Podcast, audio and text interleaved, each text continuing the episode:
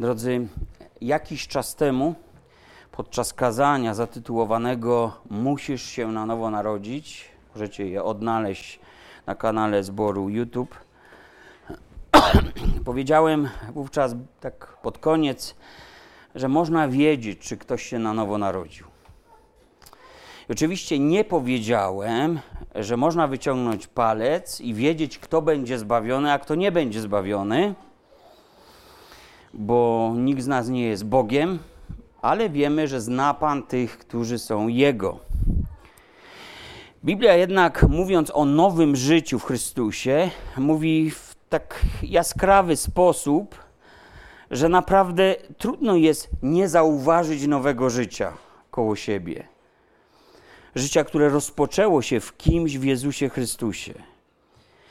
Jego widzialnym przejawem jest wszystko nowe.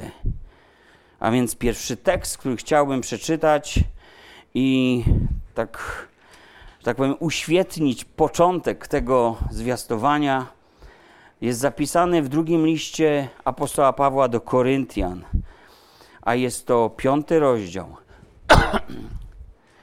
17, 18 werset. Tak więc, jeśli ktoś jest w Chrystusie, nowym jest stworzeniem. Stare przeminęło, oto wszystko stało się nowe. A wszystko to jest z Boga, który nas pojednał z sobą przez Chrystusa i poruczył nam służbę pojednania. A więc zobaczcie, widzialnym przejawem nowego życia w Chrystusie jest wszystko nowe, które stało się i to stare, które przeminęło którego nie ma już. I gdy masz, mam do czynienia z osobą narodzoną na nowo, to masz do czynienia z człowiekiem, który zachowuje się i żyje tak, jakby powiedział po ingerencji Chrystusa w jego życie, jakby powiedział: Oto byłem ślepy, a teraz widzę. To nowe życie coś cechuje, coś wytycza mu drogę, ścieżkę. I jest to widoczny kontrast w stosunku do tego, jaki ktoś był wcześniej, co myślał, co robił a nawet czasem jakie miał plany na życie, jakie ma ambicje i, i jaki jest ten rachunek ważności rzeczy w tym świecie. Wszystko staje się inne. To, co było na górze, jest teraz na dole, to, co było na dole, jest teraz na górze. Totalna przemiana, totalne wywrócenie priorytetów, ambicji, celów. Można by powiedzieć totalna metamorfoza, choć jest to pewien proces metamorfoza czegoś, czego wydawać by się mogło, mogło komuś, że nie można naprawić, nie można zmienić. Ten człowiek taki był, taki będzie na zawsze. Amen. A oto Bóg dosięga człowieka i zmienia go w sposób, który jest nie do pojęcia dla otoczenia. Co jest tego źródłem? Źródłem jest żywy Chrystus. którego spotkał także apostoł Paweł na drodze do Damaszku, kiedy dyszał chęcią pojmania, skrzywdzenia jak największej liczby chrześcijan.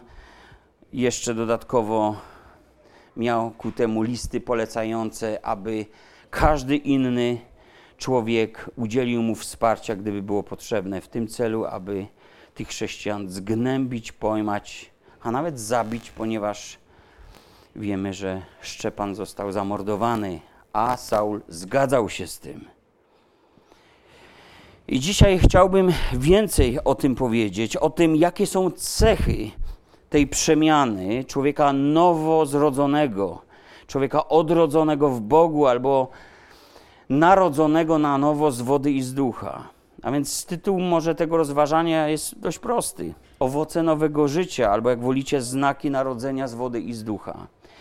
I otwórzmy proszę taki tekst przewodni dla nas. To jest list apostoła Pawła do Galacjan.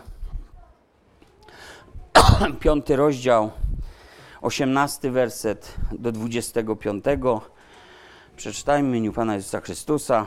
Będę używał głównie Biblii Warszawskiej, choć będzie jeden fragment, który będę chciał rozważyć z Wami według przekładu dosłownego.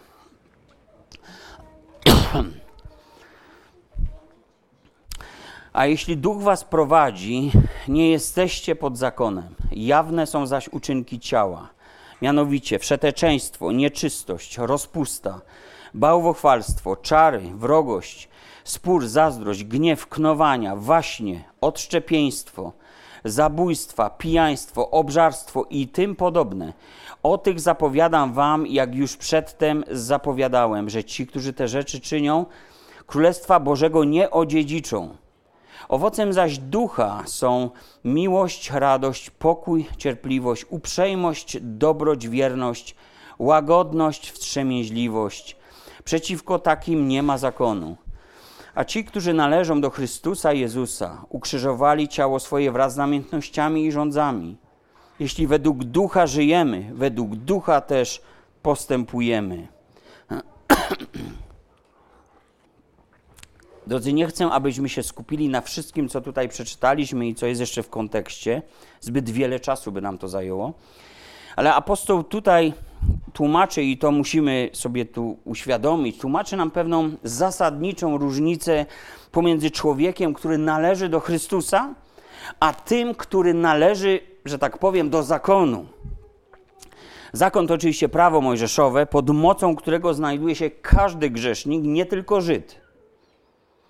Gdyż tak jak napisał apostoł Paweł, wszyscy poganie, choć nie otrzymali zakonu tak jak naród Izraela za pośrednictwem Mojżesza, to jednak oni sami dowodzą tego, Rzymian 2 rozdział 14 werset, że treść prawa została zapisana w ich sercach, wszak świadczy o tym ich sumienie oraz myśli, które nawzajem się oskarżają lub biorą w obronę to prawo moralne osądza każdego człowieka, wskazując niejako na to, co jest dobre, co jest złe, uświadamiając go o tym. Człowiek w swoim sumieniu, w swoich myślach wie o tym, czy robi coś dobrego, czy robi coś złego. Podejmuje w związku z tym pewne decyzje, wybory. Albo postawi na dobrego konia, jak to mówią, albo na złego. Wszystko przyniesie jakiś skutek. Gdy sumienie mówi zawróć, to z drugiej strony myśli człowieka potrafią zaraz to tłumaczyć, wyjaśniać, uzasadniać, usprawiedliwiać. Człowiek więc może się z tym zgadzać, o czym sumienie go alarmuje, bo można by powiedzieć, że ono stoi po stronie Boga, jest takim instrumentem wewnętrznym w nas, albo człowiek może skutecznie odpychać głos sumienia, zagłuszając go zupełnie. Prawo, zakon. Prawo jest święte i sprawiedliwe i wykonuje swoją pracę niezależnie od tego, czy nam się to podoba, czy nie, więc zawsze będzie w nas ta burza mózgów, jak to można by ująć. Przez zakon jest poznanie grzechu. List do Rzymian, 3 20 werset.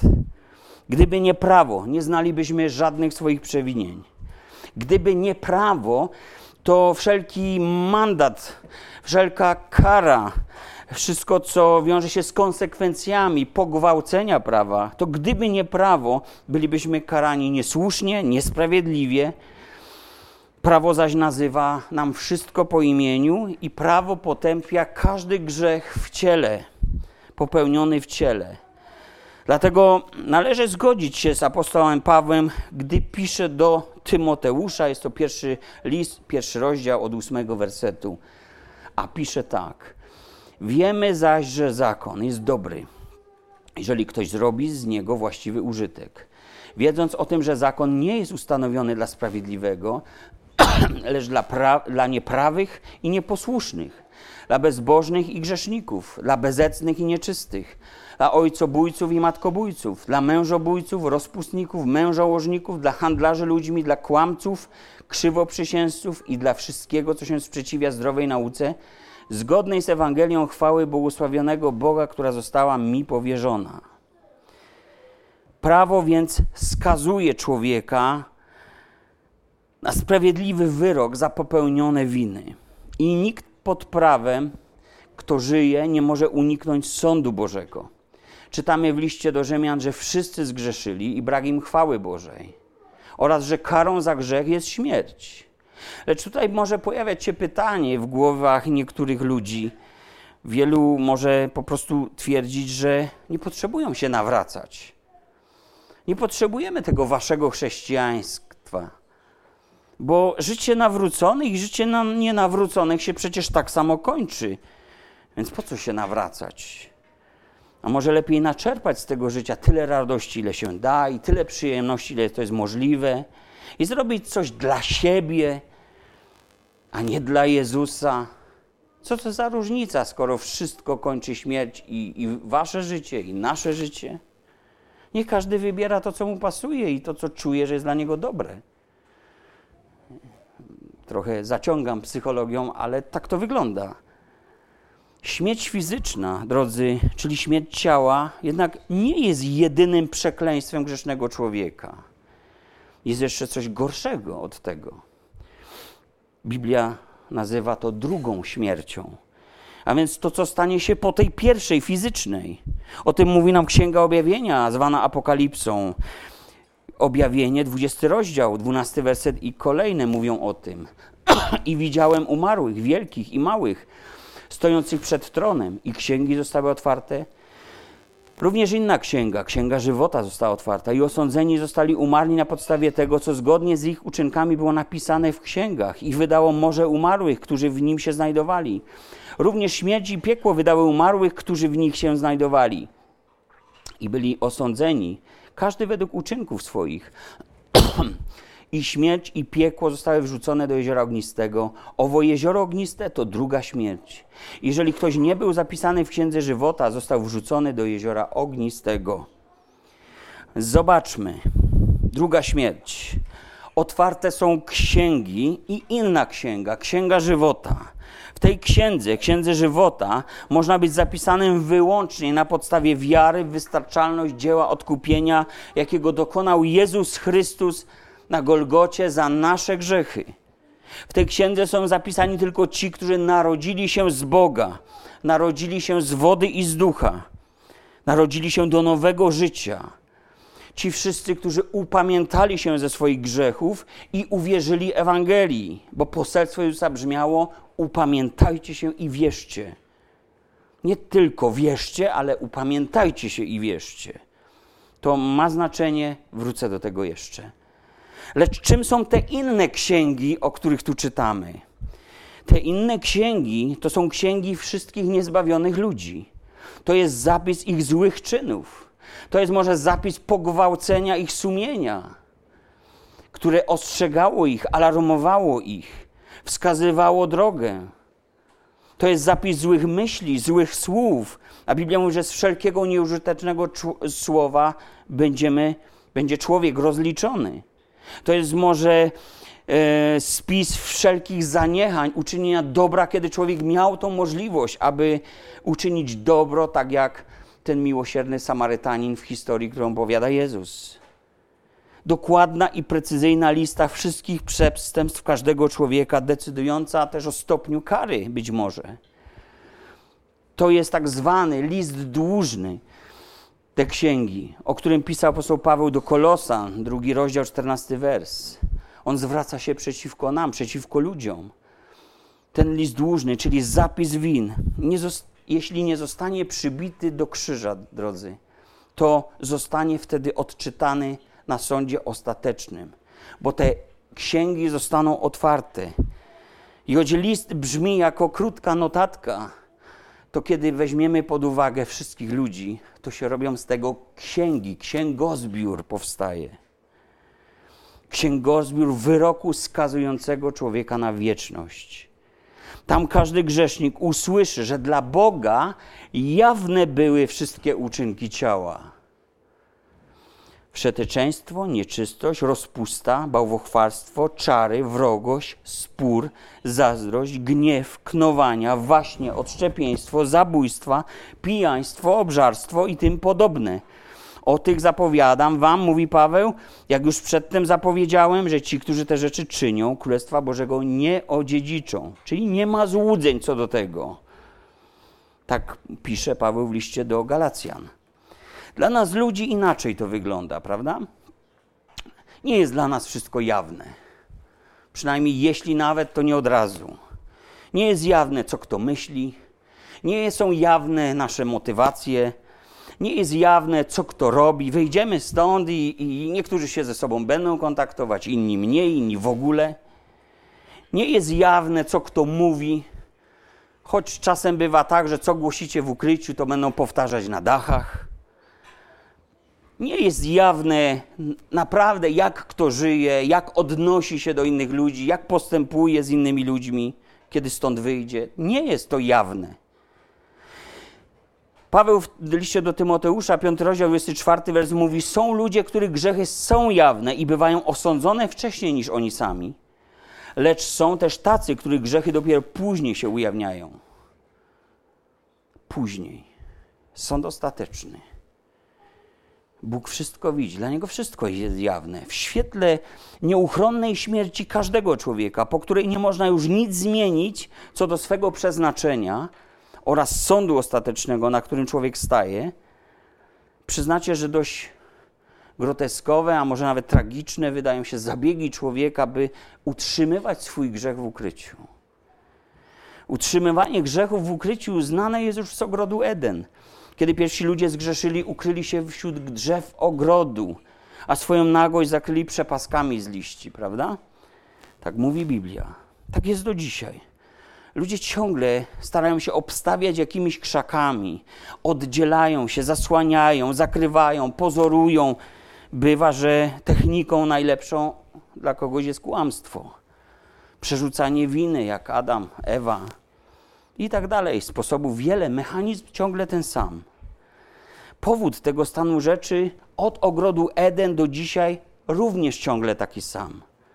Grzech Bóg zna każdy nasz grzech, zna nasze serca, ten ośrodek naszych planów, myśli, motywacji, ambicji i, i wszelkich działań, zaniechań. Pan Jezus również zna nasze listy dłużne. Nie potrzebował świadectwa człowieku, bo wiedział, co było w człowieku, tak mówi Ewangelia o nim. Na grzech najlepszym lekarstwem jest co? Uznanie grzechu przed sobą samym to jest chyba najtrudniejsze w życiu człowieka. Bo ciągle chce dowieść tego, że jeśli już popełnił coś niedoskonałego, to jest ku temu mnóstwo uzasadnień. Ale na ogół nie, to nie jest takie złe. Nazwijmy to inaczej. Więc uznanie grzechu przed sobą samym, wyznanie grzechów przed Bogiem, a więc wiara w to, że, że jest to skuteczne dla przyjęcia odpuszczenia i porzucenie grzechu jako zła, które, za które nie ujdę kary i z powodu którego nie ujrzę Królestwa Bożego. Psalmista mówi tak, psalm 32, wers 5. Grzech mój wyznałem Tobie i winy moje nie ukryłem. Rzekłem, wyznam występki moje Panu, wtedy Ty odpuściłeś winę grzechu mego. I w tym akcie pokuty, przyjęcia odpuszczenia widzimy nie tylko autora w tych słowach, ale wszystkich ludzi, którzy porzucają swój grzech. Wszyscy idą tą samą drogą, tak samo mają. Wszyscy oni też uratowali swoje dusze. Uratowali. Bo Księga Objawienia potwierdza nam to. Objawienie 20 rozdział 6 wers mówi Błogosławiony i święty ten, który ma udział w pierwszym zmartwychwstaniu. Nad nimi druga śmierć nie ma mocy. Pierwsze zmartwychwstanie zaś przywołuje na myśl to wydarzenie, które dokładnie opisuje Biblia. Mianowicie jest to spotkanie wszystkich wierzących, umarłych i żywych na spotkanie z Panem, tak zwane porwanie na spotkanie z Panem, albo pochwycenie Kościoła. Pierwszy list do Korynth, 15 rozdział, pierwszy Tesaloniczan, czwarty rozdział o tym mówią. Nie mamy czasu, by tym się zająć. Ci nie staną przed sądem. Ci wszyscy nie staną przed sądem. Ewangelia Jana, 5 rozdział, 24 wers. Zaprawdę, zaprawdę powiadam wam, kto słucha słowa mego i wierzy temu, który mnie posłał, ma żywot wieczny i nie stanie przed sądem, lecz przeszedł ze śmierci do żywota. Dlaczego to jest ważne, aby o tym powiedzieć? Dlaczego o tym mówię? Mówię o tym wszystkim dlatego, że oznaką nowego życia z Panem narodzenia z wody i z ducha, po pierwsze jest nawrócenie człowieka od grzechu i zwrócenie się do Boga. Zawsze jest od czegoś, od ciemności do światłości, od szatana do Boga, od czegoś do czegoś. To jest nawrócenie. I w tym akcie ma miejsce porzucenie grzechu, zerwanie z grzechem, oczyszczenie ciała, duszy i ducha z grzechu, a to może wykonać w nas wyłącznie Bóg, nie człowiek.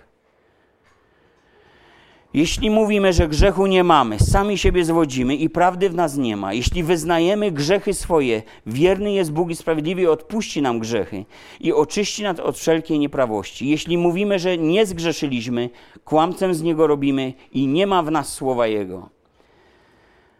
A więc jeśli ukrywam grzech, jeśli ukrywałbym grzech, nie, uznał, nie uznawałbym tego za zło, tego co robię, że jest złe, tego co mówię, że jest złe, to pismo mówi, że zwodzę sam siebie, a z Boga czynię kłamcę. I co oczywiste, jest dowodem też na to, że nie byłoby we mnie słowa Bożego. Nie ma we mnie słowa. Zero-jedynkowo do tego podchodzi Jan. Taka, jak to mówią potocznie, prosta siekierka. Albo w prawo, albo w lewo, człowieku. Zdecyduj się sam. Może nigdy to słowo nie dosięgnęło mojego serca. A może być tak, że chociaż dotarło do mojego serca, to jednak okazało się to moje serce taką glebą, na której to słowo nie miało żadnej możliwości, aby wzrosnąć i wydać owoc. Pan Jezus w przypowieści o siewcy przecież wyjaśnił, że człowiek, który obrazuje grunt skalisty, to ktoś, w kim posiew Boży nie mógł się zakorzenić. Z powodu, wymieńmy, może strachu przed uciskiem, tam jest ucisk to słowo, z powodu prześladowań, z powodu ulegania różnym pokusom, mówi Ewangelia Łukasza.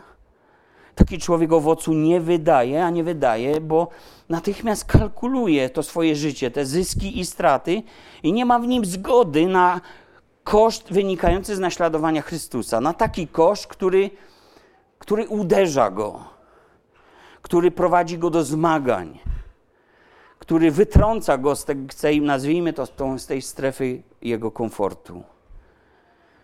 A w kolejnym obrazie tej przypowieści o siewcy Jezus pokazał, że człowiek, który obrazuje grunt ciernisty, to ktoś, kto nie pozbył się ze swojego życia chwastów, bo ciernie to były chwasty pustyni, i choć doświadczył realności słowa, to jednak, cytuję, umiłowanie tego świata, troski doczesne, ułuda bogactwa i rozkosze życia – spowodowały, że ten posiew Boży został zaduszony.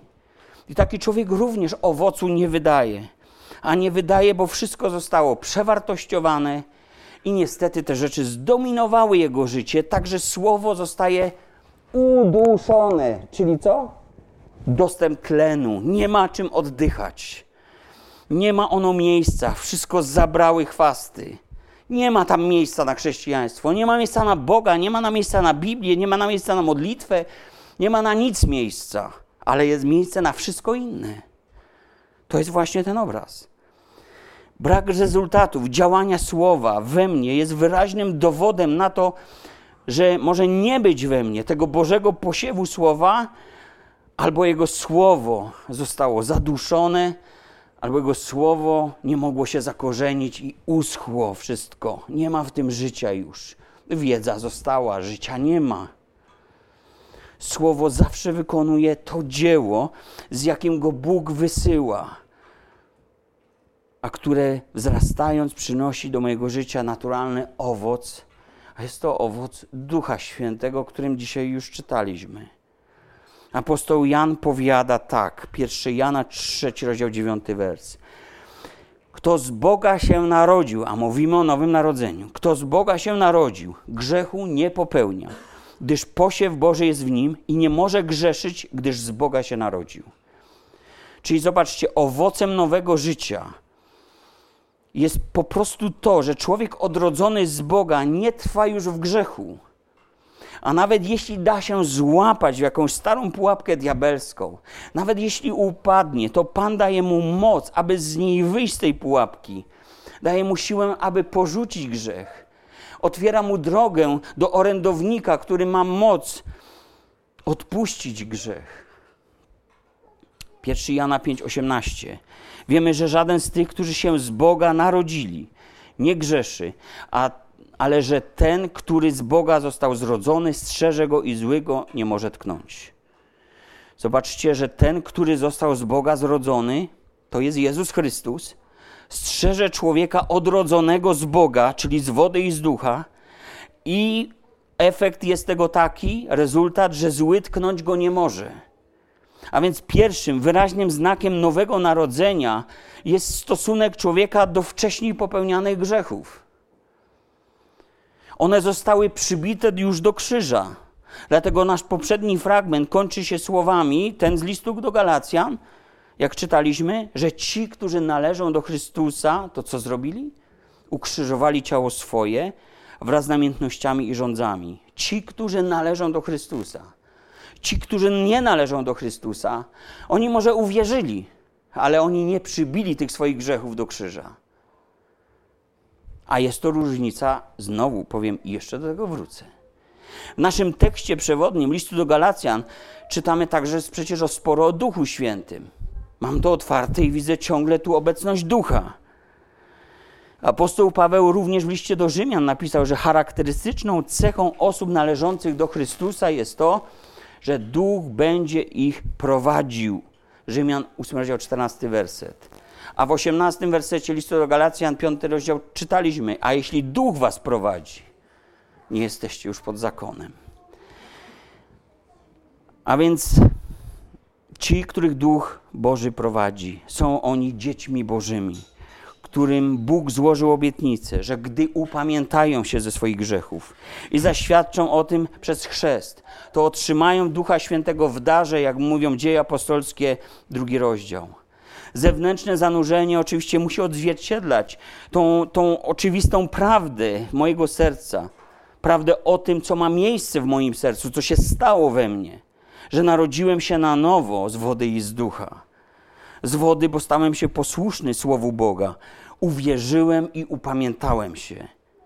Oraz z ducha, bo poddałem się Bożemu kierownictwu nad moim życiem i Duch Święty już mnie prowadzi. A to jest tożsame z takimi słowami, które znajdujemy w Ewangelii, które mówią o przyjęciu Jezusa Chrystusa, jak to powiadamy, jako Pana i osobistego Zbawiciela.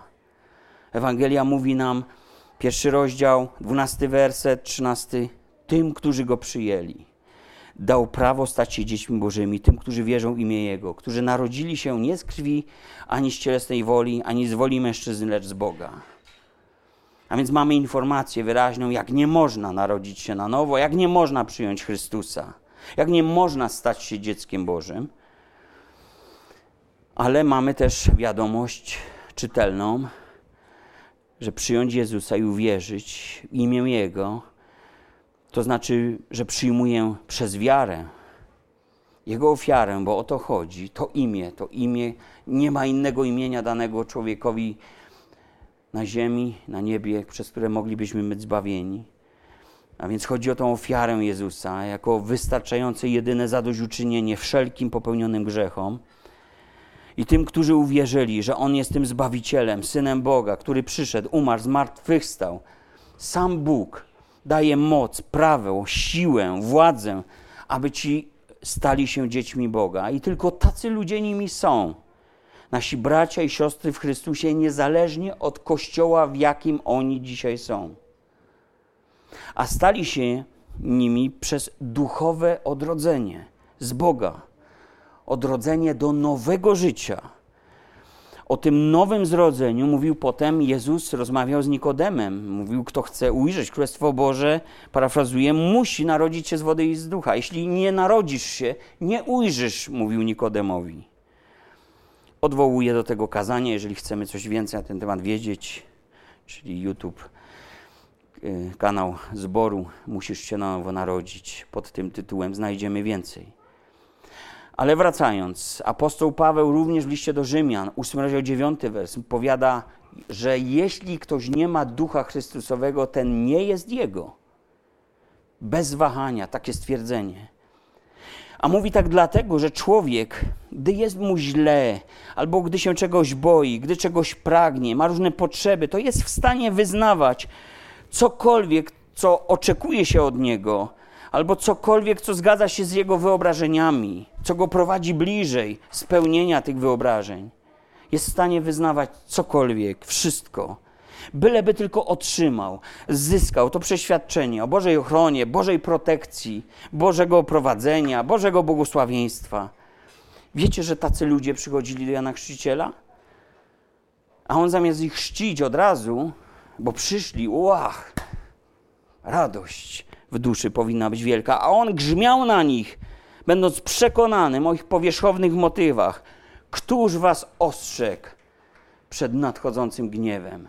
O, to był motyw tego, że mogli wyznać wszystko. A drugi motyw to taki, hmm, ludzie, nasi ludzie, jak potem mówi Ewangelia, są tam, a my tu. Bądźmy też tam, aby nie utracić naszego ludu i naszej świątyni. Wiemy, że tak robili z Jezusem Chrystusem, bo tak ciągle grało im w duszach, że trzeba tak. I co wyznawali ludzie, tłum chodzący za Panem? No, w takim apogeum, w szczycie po prostu zachwytu nad Jezusem, wołali Hosanna synowi Dawidowemu, Hosanna na wysokościach, błogosławiony, który przychodzi jako król w imieniu pańskim, na niebie pokój, chwała na wysokościach. Mija kilka dni. Ci sami ludzie. Ukrzyżuj go, ukrzyżuj go, wypuść nam Barabasza. Inne, przykłady, inne przykłady Nowego Testamentu podpowiadają nam, że coś podobnego może się dziać z ludźmi. Ananiasz i Safira? Ludzie nie przyłączali się tak do kościoła. Postronni Biblia mówi, nie przyłączali się z obawy. Cuda się działy, znaki. Ale Ananiasz i Safira? Nie, oni się Boga nie bali. Szymon Czarnoksiężnik? O, widzę, żeś napełniony gorzką żółcią. A to przecież chłop, który, czytamy, uwierzył. Uwierzył, uwierzył. Ochrzczony został. A czy upamiętał się ze swoich grzechów? Piotr rozpoznał, że nie. Wyznać wiarę to każdy może, ale porzucić swój dawny styl życia i swój dawny sposób myślenia, o, to już inna historia. A Hymeneusz, Filogetos? Jak to się stało, że oni byli w kościele? No byli, ale zaczęli bluźnić. Zaczęli nauczać w taki sposób, że wywracali wiarę ludzi. A Aleksander Kotlarz? Najmniej o nim wiemy, ale kto wie, może gdzieś tam chodził z Panem. No odda mu Pan, jest powiedziane, według czynów jego. Wiele zła wyrządził Pawłowi. A Demas opuścił Pawła, współpracownik, umiłowawszy świat doczesny. Te przykłady pokazują nam, że początkowe wyznania tych ludzi, które z pewnością poczynili, nijak się miały z tym do tego, co stało się jakby na końcu tej ich krótkiej duchowej podróży. I apostoł Paweł również mówił, że wiele ucierpiał od fałszywych braci. Drodzy, krótko mówiąc, bez obecności Ducha Świętego, człowiek nie rozumie duchowych zagadnień, życia duchowego, Kościoła, Chrystusa, drogi Pańskiej, ani nie rozumie wyzwań duchowych, zmagań duchowych, służby duchowa, służba nasza taka powinna być, mówi Paweł liście do Rzymian. Bo do tych rzeczy niezbędna jest duchowa miara. Aby mierzyć te rzeczy duchową miarą, trzeba otrzymać Ducha Świętego.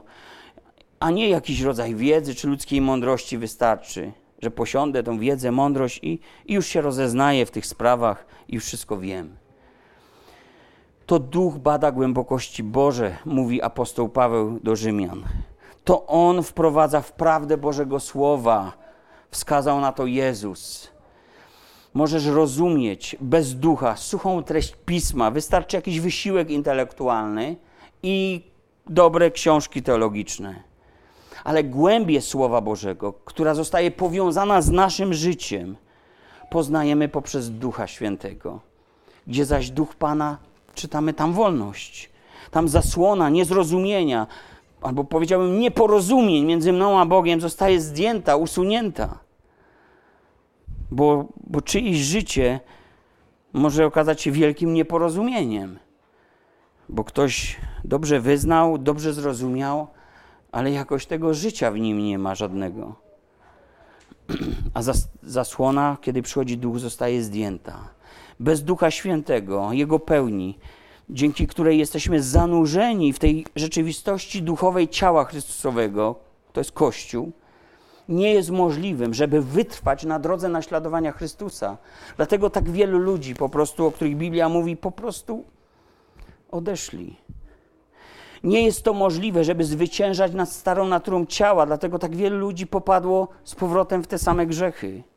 Nie jest możliwe, by oprzeć się pokusom w tym świecie oraz tym wszystkim rzeczom, które, z powodu których posiane słowo nie ma mocy, aby wydać owocu. To Duch Święty czyni różnicę, a nie nasz intelekt. Duch Święty, który jest pieczęcią, gwarancją, zadatkiem życia wiecznego.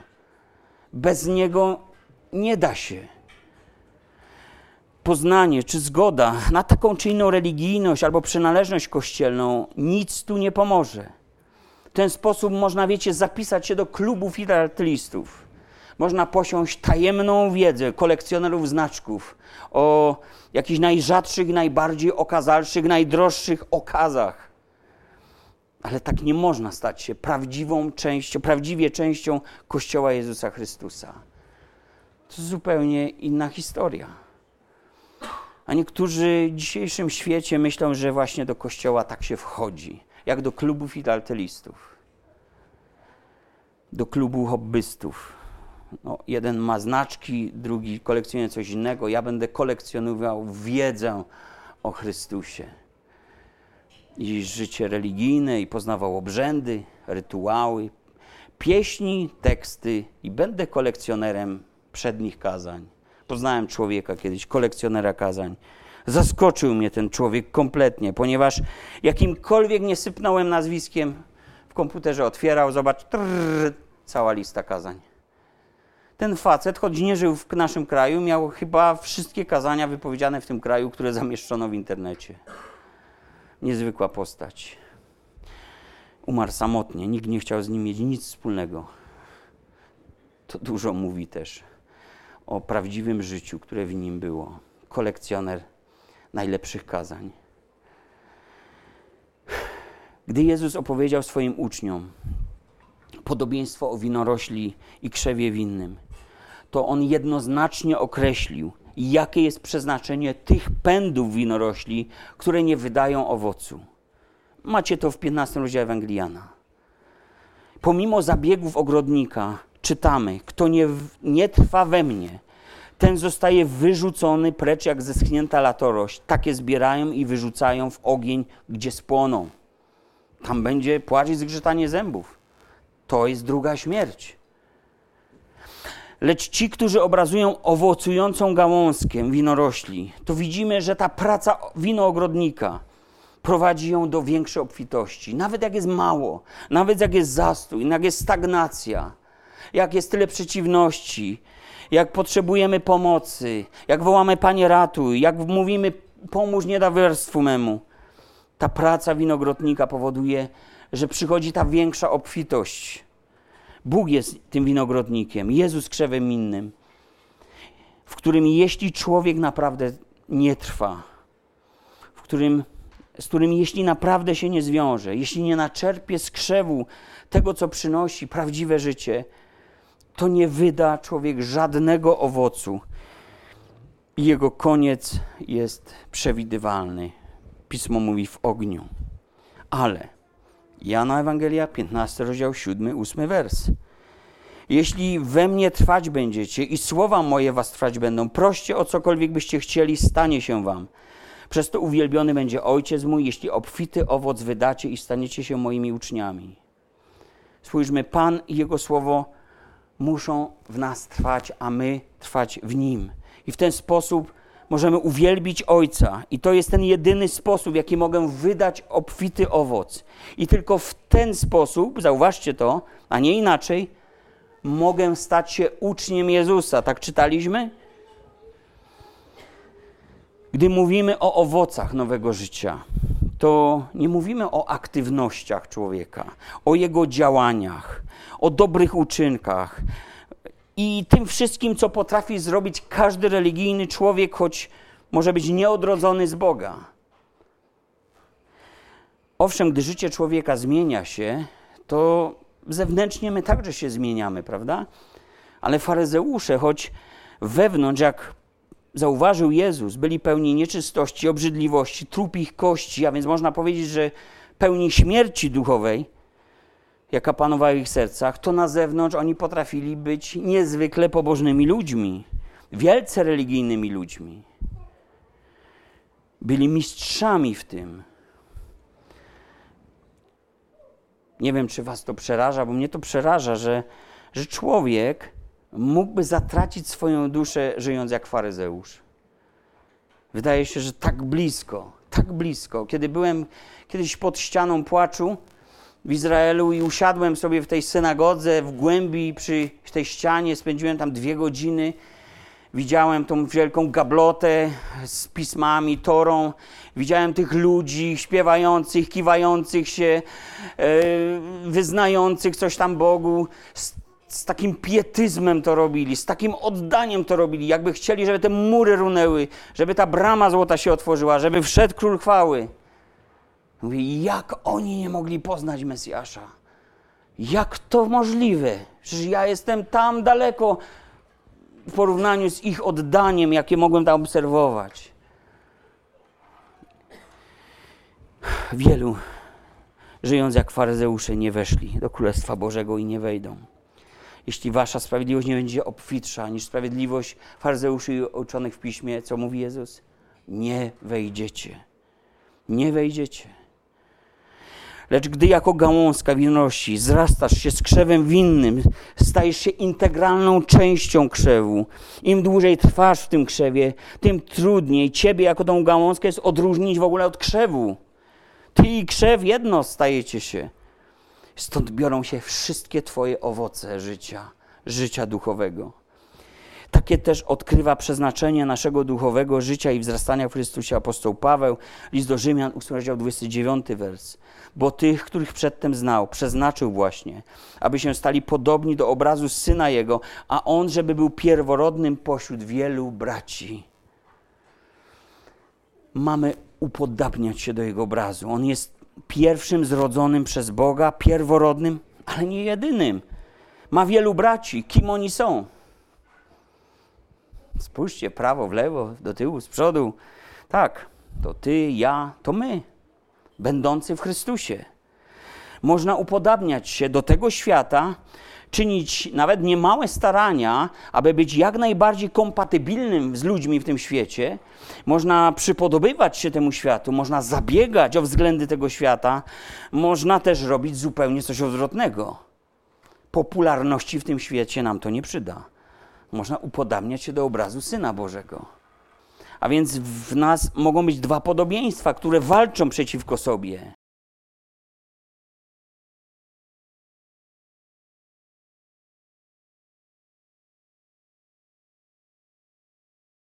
Rośnie i rozwija się w tobie, a które jest zaduszone i nie ma miejsca na rozwój, nie ma miejsca, żeby się zakorzenić? No sami sobie odpowiedzmy na takie pytania.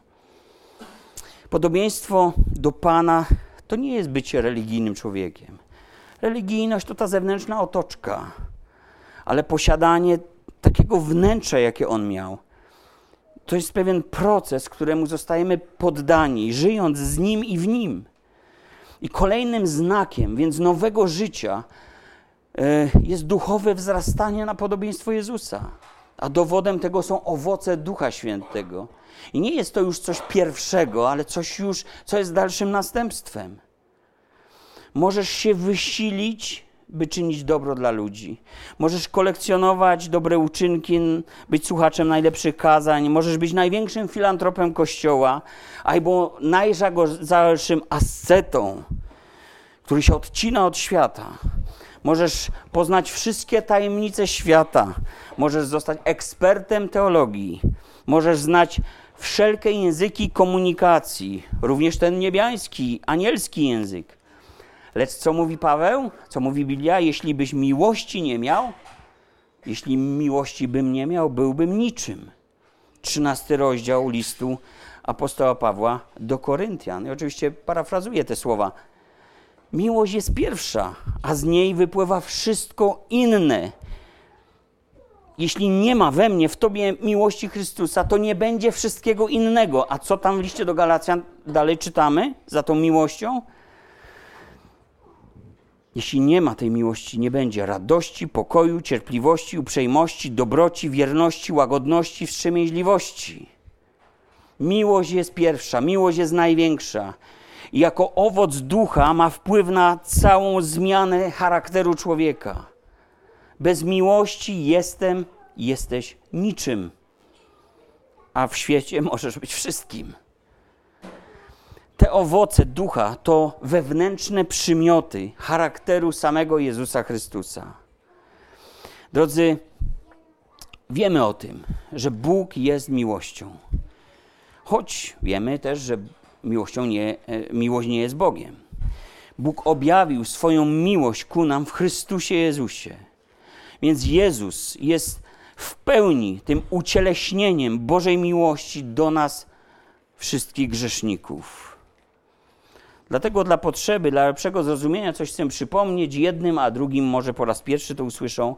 Chciałbym, byśmy otworzyli ten tekst pierwszego listu do Koryntian 13 rozdziału i do końca już będziemy troszkę operować na nim. Przeczytam fragment tego rozdziału, ale wszystkie te słowa miłość, jakie tu występują, zamienię na słowo Jezus. Więc posłuchajmy. Biblia Warszawska. Choćbym mówił językami ludzkimi i anielskimi, a Jezusa bym nie miał, byłbym miedzią dźwięczącą lub cymbałem brzmiącym. I choćbym miał dar prorokowania i znał wszystkie tajemnice i posiadał całą wiedzę, i choćbym miał pełnię wiary, tak żebym góry przenosił, a Jezusa bym nie miał, byłbym niczym. I choćbym rozdał całe mienie swoje, i choćbym ciało swoje wydał na spalenie, a Jezusa bym nie miał, nic mi to nie pomoże. Jezus jest cierpliwy, Jezus jest dobrotliwy, nie zazdrości. Jezus nie jest chełpliwy, nie nadyma się, nie postępuje nieprzystojnie, nie szuka swego, nie unosi się, nie myśli nic złego, nie raduje się z niesprawiedliwości, ale się raduje z prawdy. Wszystko zakrywa, wszystkiemu wierzy, wszystkiego się spodziewa, wszystko znosi. Jezus nigdy nie ustaje. Trzynasty werset. Ten pozostaje wiara, nadzieja. Jezus, te trzy, lecz z nich największy jest Jezus. Pewnie niektórzy z Was słyszeli już odczytany ten fragment w takiej wersji. Tylko zrobiłem to z jednego względu, abyśmy coś zrozumieli w kontekście naszego rozważania. Bo co odkryliśmy tutaj, czytając w ten sposób ten tekst? Odkryliśmy, jaki jest Jezus. Odkryliśmy, jaki będzie skutek tego związania się gałązki winorośli z krzewem winnym. Jezus jest cierpliwy wobec ludzi. Jak to wygląda w świetle naszej niecierpliwości? Cierpliwość przecież to umiejętność trwania w miłości pomimo przeciwności. To jest cierpliwość. Jezus jest dobrotliwy, a dobroć jest cechą Boga, który pragnie dobra dla człowieka, zawsze dobra. Obdarowuje go tym, co dobre i doskonałe, w nim nie ma zmiany ani chwilowego zaćmienia. List Jakuba mówi. Jezus nie zazdrości ludziom. Zazdrość doprowadzała ludzi do wielu innych gorszych grzechów. Abel, brat Kaina, pierwsza ofiara zazdrości. Jezus nie jest chełpliwy, to znaczy to nie jest ktoś chwalący się, o zobaczcie, co ja to nie jestem i czego to nie dokonałem, jaki to kompetentny nie jestem, to ja wam teraz powiem. Nikt wam może nie powie, ale ja wam powiem. Nie, to nie jest Jezus. Że trzeba się z nim liczyć, dlatego że co on to nie jest. On nie da nadyma się jak balon. Bo, bo, bo kto on to właśnie nie jest, tak? Dzisiaj wielu jest przecież nadętych ludzi. Biblia mówi, miłość buduje, a poznanie nadyma. A Pan Jezus poznał wszystko już, co można poznać. A nie ujęło mu to w żaden sposób miłości ani pokory. On nie zachowuje się niestosownie. Używam trochę też przekładu Biblii dosłownej, aby wyeksponować te przymioty Jezusa. To jest Ewangeliczny Instytut Biblii, przekład dosłowny. Jak ktoś ma, niech sobie tam spojrzy i zweryfikuje to. On nie zachowuje się niestosownie, niewłaściwie, nieodpowiednio, nietaktownie. No, pytanie, jak jest z nami? On dostrzega wszystkich ludzi i wszystkich jednakowo chce traktować. Dla każdego jest uprzejmy. Jezus nie szuka własnej korzyści. Ludzie więc nie są dla niego trampoliną do czegoś więcej. żeby się z nimi poznawać, tak sobie ich wybierać, żeby po prostu odbić się wyżej, wyżej, wyżej, wyżej. On nie zlicza sobie złego. My mamy w Bibliach Warszawskiej nie myśli złego. W oryginale jest nie zlicza sobie nic złego. Chodzi o to, że on nie pamięta cudzych krzywd, nie wylicza ludziom tych krzywd. Nie ma w nim chęci wyrównania więc rachunków, chęci rewanżu, jakiejś złości, bo ktoś kiedyś coś mi. Nie, nie, to nie jest Jezus. Jezus nie jest porywczy. Nie unosił się zaraz gniewem, bo ktoś mu coś nie zrobił tak jak trzeba. Nie podnosił głosu. On nie cieszy się z tego, gdy komuś się noga podwinia.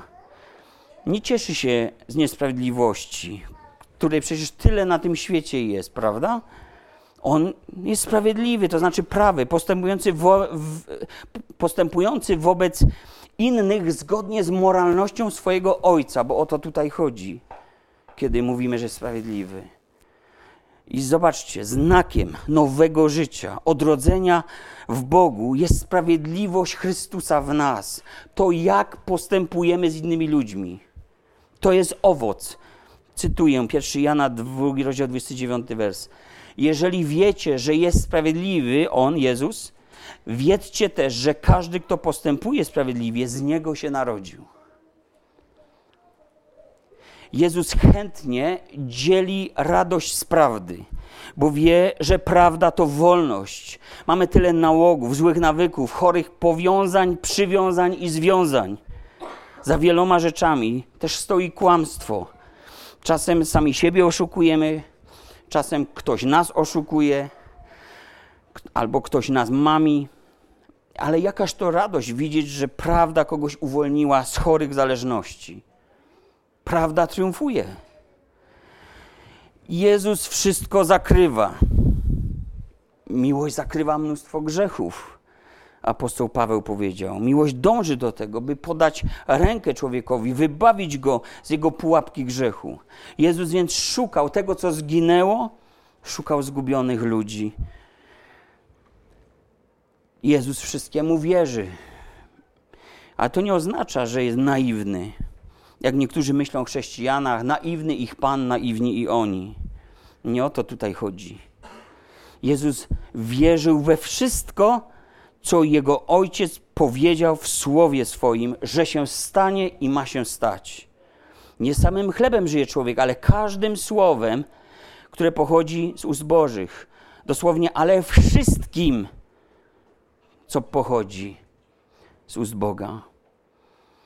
On żył każdym słowem, wszystkim, bo wierzył wszystkiemu, każdemu słowu Jego Ojca. To była żywa wiara. Czy żyjesz każdym słowem, które do ciebie dotarło, które Bóg skierował, dał ci go zrozumieć, abyś je wykonał, wykonała? Miłość nie kwestionuje żadnego słowa Bożego, ale wykonuje to słowo. I to, jakimi wykonawcami słowa jesteśmy, mówi dużo o tym, jaką miłość mamy do Boga. Jan powiada tak, 1 Jana 2,4. A to, e, kto mówi, znam go, a przykazań jego nie zachowuje, kłamcą jest i prawdy w nim nie ma. Drugi list Jana, szósty werset. A to jest miłość, abyśmy postępowali według przykazań Jego. Takie jest to przykazanie, które słyszeliście od początku, aby było zasadą waszego postępowania. Jezus ze wszystkim wiąże swe nadzieje. W Biblii Warszawskiej wszystkiego się spodziewa bo Bóg współdziała ku dobremu we wszystkim z tymi, którzy Boga miłują. Rzymian 8, rozdział 28 wers. Czego więc mamy się bać? Jak we wszystkim, to na dobre i na złe. Bóg współdziała. Bóg zawsze wyprowadzi coś dobrego, nawet wtedy, gdy okoliczności mówią nam, że same złe rzeczy mogą się zdarzyć. A z tymi, którzy Boga nie miłują? Jak Bóg współdziała? Współdziała? Z tymi, którzy umiłowali bardziej świat doczesny niż Boga, oj, u tych to nie działa wszystko ku dobremu, bo oni drżą na samą myśl, gdyby coś nie poszło po ich myśli. Dla nich wszystko, co złe, działa ku złemu. Dlatego niespokojne jest ich życie, niespokojne jest ich serce. Nie mają pokoju bezbożnicy, mówi Biblia, ludzie żyjący bez Boga. Jezus wszystko znosi, miłość wszystko znosi, a dosłownie przetrzymuje, wytrzymuje potrafi przetrwać. No, czy mamy wątpliwości co do tego, że Jezus taki był? Izajasz, 53 rozdział. Znęcano się nad nim, lecz on znosił to w pokorze i nie otworzył ust swoich jak jagnie na rzeź prowadzone i jak owca przed tymi, którzy go strzygą, zamilkł i nie otworzył swoich ust. Potrafisz tak? Ktoś cię strzyże. Potrafisz? Jak my przetrzymujemy zniewagi, gdy nas ktoś, mówiąc tak obrazowo, krzyżuje, czyli hańbi, gdy nas ktoś obrazi, podepcze naszą godność, zepchnie na margines, potraktuje, jak to mówią młodzi ludzie, z buta, powie coś złego o nas, to co? Wojna, nie? No trzeba od razu wyrównać siły. Miłość Jezusa podpowie ci, że nie musisz się mścić, nie musisz odpowiadać tym samym, ale możesz nadstawić drugi policzek. Ale jeśli żyjesz nadal pod zakonem, to nie chciałbym być w skórze tego, kto ci na odcisk nadepnął. Albo na Twoim miejscu, gdy Ty to komuś zrobisz. Bo żyjąc bez Chrystusa, żyjesz nadal w świecie, który rządzi się zasadą oko za oko, ząb za ząb, bo wszyscy ludzie w świecie podlegają zakonowi. Żydzi, bo mają objawiony zakon za pośrednictwem Mojżesza i poganie, bo mają w cudzysłowie wgrany ten zakon w ich sumienie, w ich serca. Więc w świecie to jest jak Kuba Bogu, tak Bóg Kubie. I tak robią ludzie, którzy nie znają Chrystusa. Owocem więc nowego narodzenia, podsumowując już, jest miłość Chrystusa, rozlana w sercach Jego uczniów przez Ducha Świętego. List do Rzymian, 5 rozdział, 5 wers o tym mówi obfitość tej miłości sprawdza, sprawia, że bardzo się zmienia charakter człowieka. I coraz bardziej przypomina człowiek ten charakter Chrystusowy, bo ta miłość jest rozlewana, nie rozsypywana, rozlewana, bo jak woda znajdzie każdą szczelinę, wejdzie w każdy zakamarek, znajdzie wszystkie miejsca, te, które powinny zostać uzdrowione, powinna dotrzeć do nich ta przemiana z charakteru w moim przypadku Tomka, ty wstaw swoje imię na charakter Jezusa. O, gdybyśmy pozwolili sobie na taką miłość, no, znikłyby wszelkie konflikty, nieporozumienia, rozdwojenia, rozwodów by nie było. A więc, bracie, siostro, może tak najpierw. Miłuj żonę swoją, bracie, jak Chrystus Ciebie umiłował. Żono, miłuj swego męża, jak Chrystus jego miłuje. Bracie i siostro, miłuj Kościół, jak Chrystus umiłował Kościół i wydał zań samego siebie. Więc był gotowy na poświęcenie i ofiarę. A Kościół to narodzeni z Boga, a więc miłuj bliźniego swego również, jak siebie samego, a więc miłuj Żyda, miłuj Palestyńczyka, miłuj Ukraińca, miłuj Rosjanina, Niemca też miłuj i Chińczyka także. Każdego, bo tak Bóg umiłował co? Świat. Że syna swego narodzonego dał, aby każdy, kto w niego wierzy, nie zginął, ale życie wieczne miał. Więc z miłości do tych ludzi trzeba im nieść Ewangelię. Nikomu nic winni nie bądźcie prócz miłości wzajemnej. Jesteś winien, winna Ewangelię tym ludziom. Wierz Bogu na słowo, ufaj Panu w każdych okolicznościach. Nie porzucajmy ufności, bo ma swoją zapłatę, mówi Biblia. 1 Jana 5,4, bo wszystko, co się narodziło z Boga, my ciągle o narodzeniu, zwycięża świat, a zwycięstwo, które zwyciężyło świat, to wiara wasza, nasza. Oznaką nowego życia jest po prostu nieustająca wiara, którą Pan Bóg zasila. Masz małą wiarę? Nie martw się. Knota tlejącego nie dogasi, trzciny nadłamanej nie dołamie. Nie masz wiary? Bez Boga nie można bez wiary nie można się Bogu podobać. Ale wiara, którą wzbudził Bóg, będzie zwyciężała świat, który kieruje się niewiarą, więc to jest oczywisty konflikt. Świat, który wyrugował Boga z centrum wszystkiego, tam, tam oczywiście nie jest pustka, tam jest człowiek teraz, który zepchnął Boga na peryferia życia. Nie wierzy Bogu na słowo, dlatego odrzuca życie według tego słowa wrzuca to słowo między mity, bajki. Tak się nie da żyć. Tak twierdzą ludzie. Może tego wprost nie mówią, ale to tak wygląda. Ale ty, ja, żyjmy w tym świecie pobożnie, czyli tak jak życzyłby sobie tego Bóg. A prawdziwą pobożnością jest co? Nieść pomoc komu? Wdowom, sierotom i co chcę podkreślić w kontekście kazania, a siebie zachowywać niesplamionych przez świat. W świecie można się nieźle ubabrać. Chyba się każdy już ubabrał i wie o czym mówimy. A plamy tej nie zmyjesz żadnym odplamiaczem.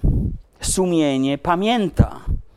Nie ma takiego listka figowego, którym byś mógł zakryć winę. Żadna nasza ludzka rekompensata i ofiara nie zmyje tego, bo pismo mówi, że ta nasza sprawiedliwość jest jak nieczysta, splamiona szata nierządem przetecznicy. Mocne słowa to Biblia mówi. Objawienie, 22 rozdział, 14 wers. Błogosławieni, którzy piorą swoje szaty, aby mieli prawo do życia, do żywota, do drzewa żywota i mogli wejść przez bramy do miasta. Jeśli dzisiaj Duch Święty może pokazał komukolwiek z nas, a może ktoś tego będzie słuchał w internecie, że jesteśmy, jesteś czymś splamiony, to na to jedyny wybielacz jest taki. Dostępny za darmo, dostępny z łaski i przez wiarę trwa okres promocji na czas łaski. Kiedy łaska się skończy, będzie już nie za darmo. Któż to są ci przyodziani w szaty białe i skąd przyszli? I rzekłem mu, Panie mój, Ty wiesz, a on rzekł do mnie, to są ci, którzy przychodzą z wielkiego ucisku i wyprali szaty swoje i wybielili je we krwi baranka. Dlatego są przed tronem Bożym i służą mu we dnie i w nocy w świątyni Jego, a ten, który siedzi na tronie, osłoni ich obecnością swoją. Nie będą już łaknąć ani pragnąć i nie padnie na nich słońce ani żaden upał, ponieważ baranek, który jest pośród tronu, będzie ich pasł i prowadził do źródeł żywych wód i otrze Bóg wszelką łzę z ich oczu. Objawienie 7 13 17 wersetu. Nie za darmo, w tym sensie nie za darmo, że wszelka wiara, wszelkie próba wyprania e, swoich szat we krwi baranka będzie kosztowała człowieka życie. Życie. A to za sprawą antychrysta, który przyjdzie również. Krew baranka może dzisiaj darmo, z łaski, przez wiarę, wybielić każdą plamę, zmazać każdą winę. Krew baranka będzie jedynym ratunkiem, też jak czytaliśmy w wielkim ucisku, który przyjdzie na wszystkich mieszkańców ziemi, aby ich doświadczyć. Wówczas ziemi zwiedzionej antych, przez antychrysta. I koniec oczywiście jest straszny tych ludzi, którzy nie uwierzyli, ale to nie jest, mam nadzieję, koniec mój ani twój. Bóg pozostawia oczywiście wolną wolę i woła: wybierz życie, nie wybieraj śmierci. Ostatecznie on otrze każdą łzę. Wszelki trud zostanie zakończony człowieka, wszelki mozuł. Będziesz przy źródle wody życia i obecnością swoją on będzie ochraniał każdego. A więc, czy chcę życia? Jeżeli ktoś nie narodził się na nowo, to musi się narodzić na nowo, bo tylko tak przychodzi życie. Religia może przyjść na tysiąc sposobów, życie tylko w ten sposób. A gdy zostaniesz zrodzony z Boga, ani ty, ani nikt nie będzie miał co do tego wątpliwości, czyim jesteś dzieckiem. Owoce nowego życia są świadectwem. To świadectwo jest świadectwem Bożego posiewu, które człowiek nosi w sobie, ma świadectwo w sobie, a ono jest jak żywa woda, która napełnia to naczynie, jakim jest człowiek, jego życie, i ta woda zaczyna wypływać z jego wnętrza. To są te wody rzeki żywej, o której mówił Pan Jezus, a mówił to, czytamy, o duchu, który nie był wówczas jeszcze dany, ale dzisiaj jest dany. Jak przyjemnie z takim człowiekiem być, powierzona. Jak mi dobrze spędzać z nią czas, powie mąż. Jak dobrze, gdy bracia w zgodzie żyją, powie zbór. I będzie to dla każdego jak olejek błogosławieństwa. Wszyscy bowiem będą doświadczali tego samego. Chrystus w was, nadzieja chwały, mówi apostoł Paweł. I gdy to nabożeństwo się skończy, wszyscy pójdziemy do domu, jutro do pracy, ktoś może do szkoły, Ktoś spędzi dzień z dziećmi, dokonamy mnóstwa wyborów, spotkamy się z różnymi ludźmi, e, będziemy rozmawiać przez telefon z różnymi osobami, przeprowadzimy wiele tych rozmów, zareagujemy też w różnych sytuacjach. Niekoniecznie będziemy w sytuacji, która nam się podoba, i albo będziesz jak Chrystus, albo będziesz jak, i tu podstaw swoje imię. Tak naprawdę nasze życie, które się toczy, a nie nabożeństwo, które ma miejsce teraz, pokazuje nam, ile jest we mnie, w nas Chrystusa i jaki owoc wydajemy. Pokazuje też to nasze życie, ile Chrystusa w nas jeszcze brakuje. Jan Chrzciciel był świadomy tych braków. Pewnego razu powiedział: Ja muszę stawać się mniejszym, a on musi wzrastać. Choć powiedział wtedy to w kontekście swojej służby i wzrastającej służby Chrystusa i jego uczniów, myślę, że gdyby był dzisiaj, to mówiłby też o duchowym życiu w bardzo podobny sposób. Mnie musi być mniej, a więcej we mnie Chrystusa. Już nie żyję ja, żyje we mnie Chrystus, mówi apostoł w do Galacjan, a moje życie jest życiem Chrystusa ukrzyżowanego. Umarłem dla świata, Świat umarł dla mnie. Trup i trup po obu stronach. Jeden drugiego nie woła. Zero kompatybilności, choć wierzący żyją w tym świecie i muszą sobie jakoś radzić, ale Chrystus modlił się o nas. Choć nie jesteśmy ze świata, powiedział, zostawiam ich w tym świecie i poświęcam ich temu Twojemu słowu, Ojcze. Zachowaj ich. Tak naprawdę nasze życie tu się toczy. Jezus powiedział: Nie może złe drzewo wydawać dobrych owoców, ani dobre drzewo nie może wydawać złych owoców. Jaki owoc wydajemy? Smaczny to jest owoc? Poczęstujesz swoim owocem życia drugą osobę? Będzie dobrze? Wiecie, życzę sobie słodkiego smaku dla innych, dla mojej żony, bliskich, zborowi życzę, choć wiem, że jeszcze mi brakuje ale chcę się do tego przyznawać, że mi brakuje. Najgorsze to jest po prostu być jak beton. Co tam ode mnie chcesz? Patrz na siebie. Jeśli wydaję owoc kwaśny, nieznośny, nie do strawienia, którym można się człowiek podtruć, a którym można nawet zniszczyć drugą osobę, jej psychikę, jej emocje rozbić, to pomyśl dzisiaj, o czym dzisiaj słuchałaś, słuchałeś.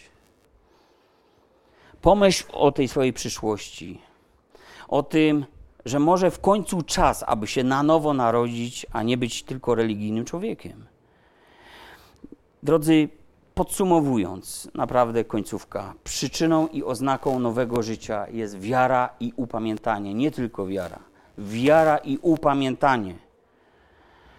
Owocami nowego życia są odwrócenie się od grzechu, zwrócenie się do Boga i Jego słowa. Człowiek nawrócony nie trwa w grzechu.